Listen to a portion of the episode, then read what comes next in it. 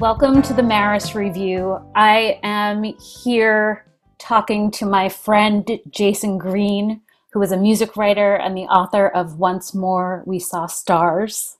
And I'm so glad we get to do this. We had recorded about a year ago when his book first came out and had some te- technical difficulties. Um, so I'm just so happy to be able to talk to you again. It's so good we got to do this. Um, if this talk isn't as good as the first one, you can just tell people that they should have imagined how just brilliant our first conversation was. No, it really was, it was though. the most brilliant conversation, you know. That, er, yeah, lost to history. It's always a pleasure. Uh, it's an excuse to get to talk again. So for that, yes. I'm grateful. But I do feel like the conversation has to be different now because I'm talking to you a year later. Yeah. Um, my book is uh, just this story of my life between the death of my daughter Greta and the birth of my son Harrison. Um, and uh, my my daughter died in 2015 when a brick fell from a windowsill on the eighth story of a building in the Upper West Side of Manhattan. She was sitting on the on the bench with with her her grandmother, my my wife Stacy's mother Susan, and um, two the brick fell and one piece of it hit Susan in the legs and then it struck Greta in the head, and Greta never recovered. Um, 48 hours later, we were back home and we had donated her organs, and we didn't have a child anymore. Um, it was such a shocking, freakish accident that it became national news, um, and our daughter's face was in the picture of one of the two New York City tabloids as I left the hospital. Um, and the book basically was began in the crater of that moment in our lives and uh, written through to the to the moment when Harrison, our son, was born.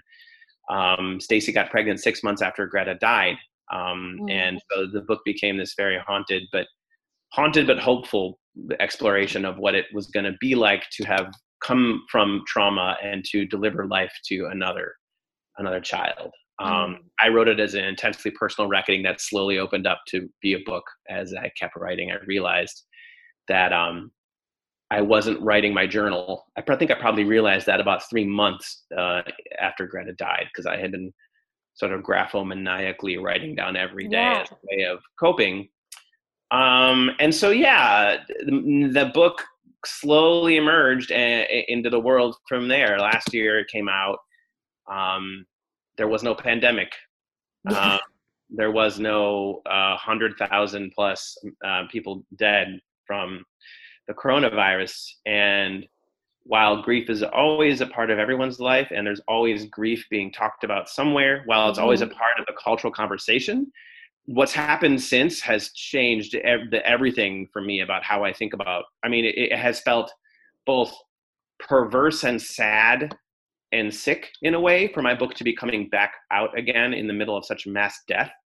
And also, it has felt like um, this underlying resonance like there's so much grief happening. Everyone is a griever now um, on some level.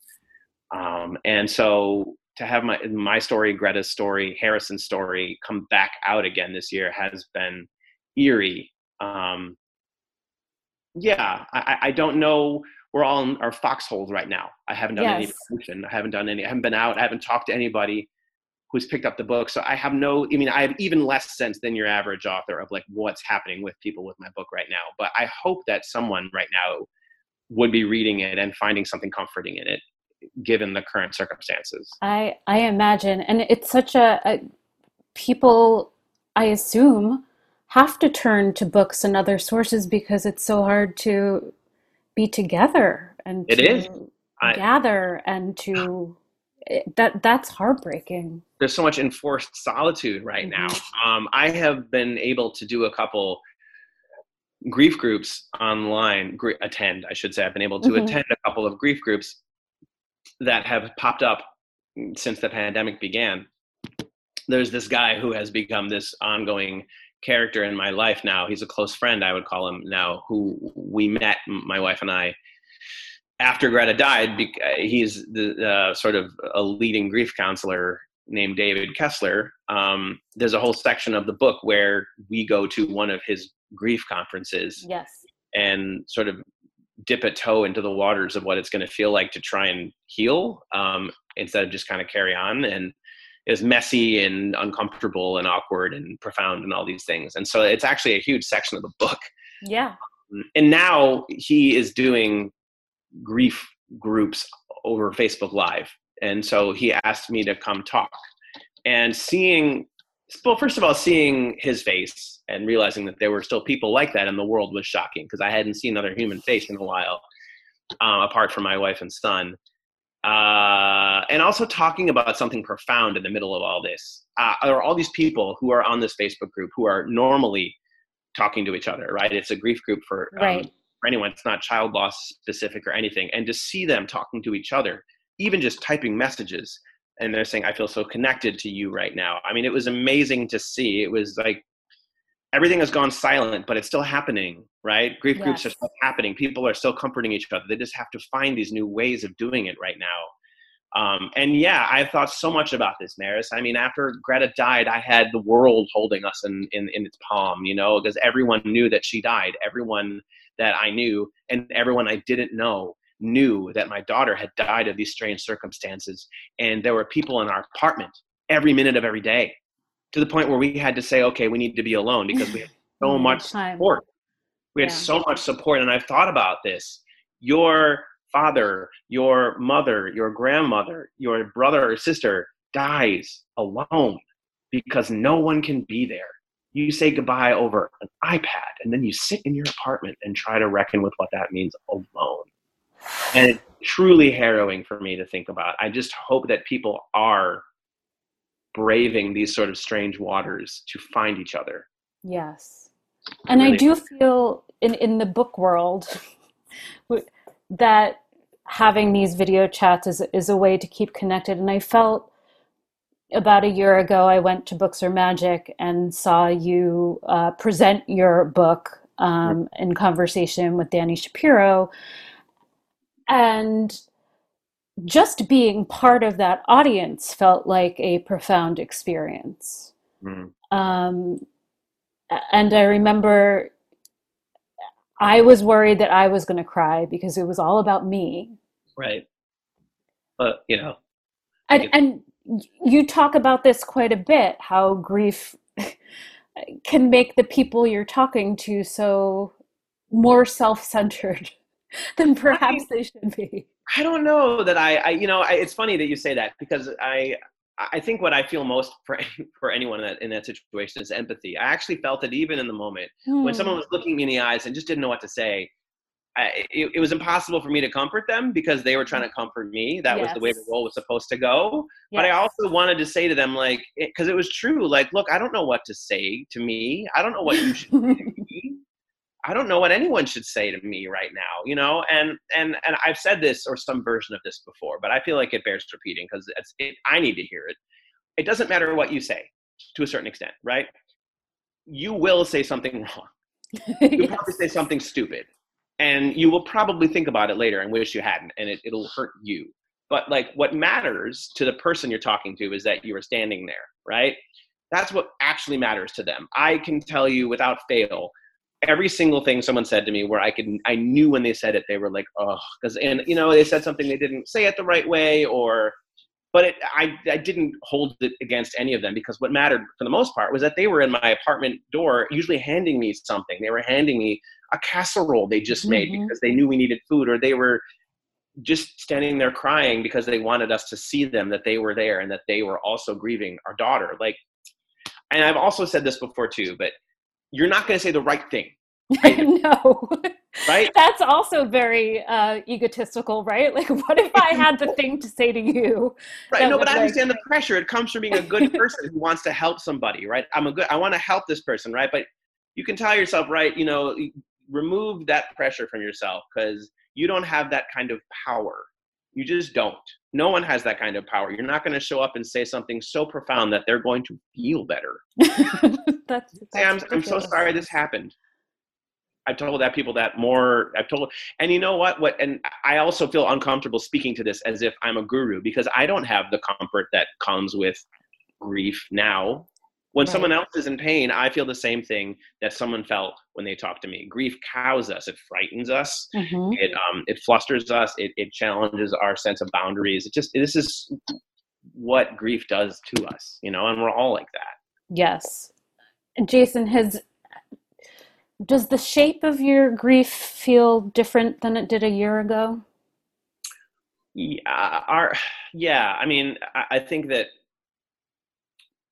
you know, since this book came out, and and grieving Greta has become almost this thing I do communally rather than privately. Um, I'm sure that will shift again. Mm-hmm. I'm in this moment when I've written a book with her picture on the cover, and that people have access to it um, so that means that when I'm most often thinking about her and what losing her has meant to me and to our family, uh, and I'm thinking about it in that context. So, um, in my own life, I mean, and I think you would find this if you talk to lots of people who have grieved a child over time. Um, that grief turns into something very um, private and sort of more abstract mm. as time goes on. My my grief for my daughter has become a larger thing. Um, it's more metaphysical now than when I think about because I, I, when I think about her as a two year old on this earth, um, that feels like a very long time ago to me because she has been gone for many more years now than she was physically alive. Yes. Um, and I think that we felt that sort of strain on our memories starting around the two year mark when she had been dead as many years as she had been alive, where suddenly neither of us felt like recalling stories about her two year life felt like the best way to honor her in our family. Mm-hmm. Um, and this is all very, you know, this is all very mushy language because I'm talking about something so hard to talk about uh, ineffable. You know, I mean, great. That's the thing about it. Mourning and absence, right? Like, there's just there's nothing there. Um, and for for us, it's become she's become more like a spirit in our lives than she has become a, person we remember, and we talk to her more in that spirit. We talk to her more in that vein than we do. You know, I, I think of her as like an adult now. when I think of her, I think of her as being somewhere very, very far away, and she's much, much older and the version of her that's two years old is a is a very very long time ago yeah and we talked a lot before you published the book mm. about how you wanted how much you wanted to put out there and what message you wanted to send and you were very weary of people looking at this book as if it were like a disaster of the week kind of right. thing. How, how how do you feel about all of that now? You know, it's funny to hear you, my anxieties um, said back to me because I, I, I don't recall feeling that anymore. It's funny. I was so in the moment probably at the time. Um, I don't feel, yeah, I think I don't feel that way at all about the way people have responded to the book. Anyone who has read it, I think, doesn't feel that that's at all accurate. Um, you know, and, and that's no one, a testament to your writing too, obviously. Yeah, well, that's nice. Um, and I know, I, I think that oddly it's going to sort of linger in this way. I mean, I, I hate to say this, but I'm always receiving new notes from new mm-hmm. people who have lost children. And and you've talked about how what a a terrible club it is to be a member of because we as a culture don't really understand how to grieve for for children i mean there's two sides to that right we're very we're very fortunate as a culture yes. that we have we haven't had to develop a code of ethics around grieving children because children don't die that often in our culture you know relatively speaking mm-hmm. in a country and in a, in a in a in a rung of the society of the country where childhood mortality rates are, are so so low um, when a child does die it turns the world upside down for, for anyone who hears about it. Um, and i've thought about that a lot too. Um, there are so many ways for me to sort of think about the accident. And this is different from thinking about greta or what her life meant but the accident um, and what it meant for my life like what i what i what I felt like I learned. Um, and I think it's salient that I had never felt in danger before. Mm. My, I had never felt like I or my family was in danger before. You know, um, what what insane dreamlike privilege to exist mm-hmm. inside of. Yes. Um, and to walk around in and to be lulled by and to feel that shatter in such a decisive way was to reckon with all of these assumptions that had been rooted inside of me so deeply that I was unaware of every single one of them. They were hardwired. Yeah. Um, all the supposed tos. I realized I lived in a whole world of supposed tos I never looked at directly and that I had just been equipped with. They had like come what? with I'm supposed to be safe. The world isn't. The world isn't supposed to be dangerous. I mean, just the list goes on and on. The things that people uh, who aren't me don't get to think about most right. of the time. They, I, yeah, um, and yeah. I mean, uh, my children are not supposed to be, and, in, in, and I saw some of that in the reaction to Greta's death. I mean, I don't think that's irrelevant, and it has helped me to process what has happened eh, in the world almost although yes. I, have used it. Maybe i should say i've used it more than it's helped me because it's something that's that that's evidence of how my mind works right? Mm-hmm. i have used that realization as i processed how my perspective on the world has changed ever since greta died you know? Wow i have felt unbelievably safe for so unbelievably long. Look at us now um, right.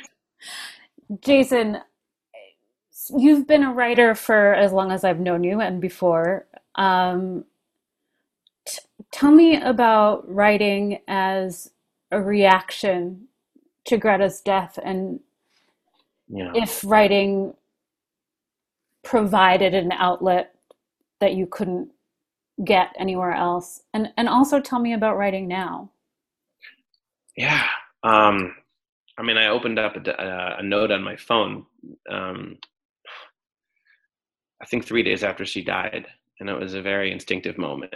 Um, I didn't because I was beside myself. I didn't sit and think I should really write some of this down. I groped for my phone and I started writing, and that was very much the spirit of which I started recording my feelings and thoughts. It was inextricable from sort of my my grieving process and it was all i mean and that sounds so anodyne my grieving process it was how i stayed alive it was how i stayed alive from half hour to half hour from hour to hour from from morning to evening from day to day from week to week. It was absolutely how i survived. Um, if i hadn't written everything i thought down i would have probably died in some way. I mean I, it's true. Um, i would have taken my own life. I would have who knows what? I would have died. Um, it was a so writing is a survival mechanism mm-hmm. for me and it very much was um, in those moments um, i kind of fell on it in a way that felt like this visceral response um, i didn't think about sentences i mean in many ways i what i was doing was recording the things i heard myself say because I wanted them to be down somewhere. I would be saying something to somebody, or I'd be saying something to a therapist, or I'd be saying something while I was crying to somebody.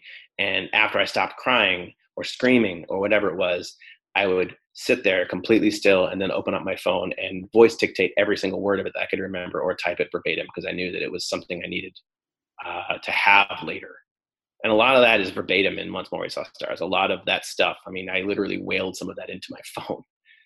Um, and how know, do you how do you take what's essentially a diary and and turn it into a narrative, a book? Well, you start to decide which story is yours and which story is the one you want to tell others right? And that isn't to suggest that i was disingenuous. It's just that there are stuff that i knew was only for me that no mm-hmm. one else needed to hear because no one else would care right? I mean and that was more like there's a different there's a definite distinction in my mind that and i started making it as i as i sensed that i was writing something beyond a journal where some of this stuff was only for my processing and it was raw usually despair, right? I mean, I, you have that, it builds up over time when you are grieving something and someone. Um, and you have to reckon with that despair every time. But does someone reading your story need to reckon with your despair every time you've encountered it? Do they need to circle back to this point, or do they need to hear it so they know it exists and then go somewhere else with you? And so there's thousands and thousands and thousands of words that were dumped off over the side. You know, for me, for someone else, for me, for mm-hmm. someone else, helpful to me, helpful to others, helpful to me, helpful to others, and you know, and this sort of like that was the way in which I started realizing that you know the distinction between the book and whatever it was I was doing to survive, you know? And so, yeah, I, I, wouldn't have decided that I wanted to write a memoir if I hadn't felt like there was some larger, more hopeful story that I was like struggling to tell. Mm-hmm. Um, if it had been a journal of my despair, it would have remained that. It would have remained a journal yes. of my despair. It would never have been seen by another human being, which I think a lot of people who lose children do. They write thousands and thousands of words and they get out all their despair mm-hmm. and they mm-hmm. put it away. And in many cases, they never read those words again as long as they live. But um, for whatever reason, I had this need to tell this other story that went somewhere. I mean, and a lot of it had to do with the fact that I was scared of who I was going to be when I had another child. And I think that if not for Stacy getting pregnant and Harrison being born, there would have also been no Once More We Saw Stars. I would never have felt the need to push this narrative inside of me to this point where um, a lot of the book was me explaining to myself how I was going to re-enter the world. Um, mm yeah so i mean yeah and writing will always be primal to me i think it will always feel that way when you were just writing about music it, it was it was clear that writing was primal to you and in the book you talked about being a music writer and and not finding that much comfort in music which which felt so devastating to me at the time. Mm. Has has that changed or? Yeah, yeah, for sure. And um, I, I, think that I, I, should probably say that there was music that did help me. Mm-hmm. Um, I think what, what I what what I also realized was that I used music a lot to hide and disconnect a lot, which I would not have been as aware of um, in another state you know? I mean am i putting my headphones in because i want to connect to music because i want to disconnect from my environment right? That's a decision i realized i was making. It had more to do with that. I mean i was i there were, i went to a few concerts early on that were super profound to me mm-hmm. um, and some of those made their way into the book. Yes. um, but my day job which was listening to albums you know spending hours in my headphones that began to feel like a, a neighborhood i didn't want to linger in i didn't want to spend eight hours in my head quietly you know, just pumping music in and not talking to other people. That felt like a perverse reaction to what had happened to me. And so it was more about behavior of my mm. own that I felt like um, wasn't suiting wasn't suiting me. Um, and yeah, I mean, music it remains, you know, I mean, it's so vital to me. Um, and it has been. I mean, I've written a little bit about this too, but um, yeah.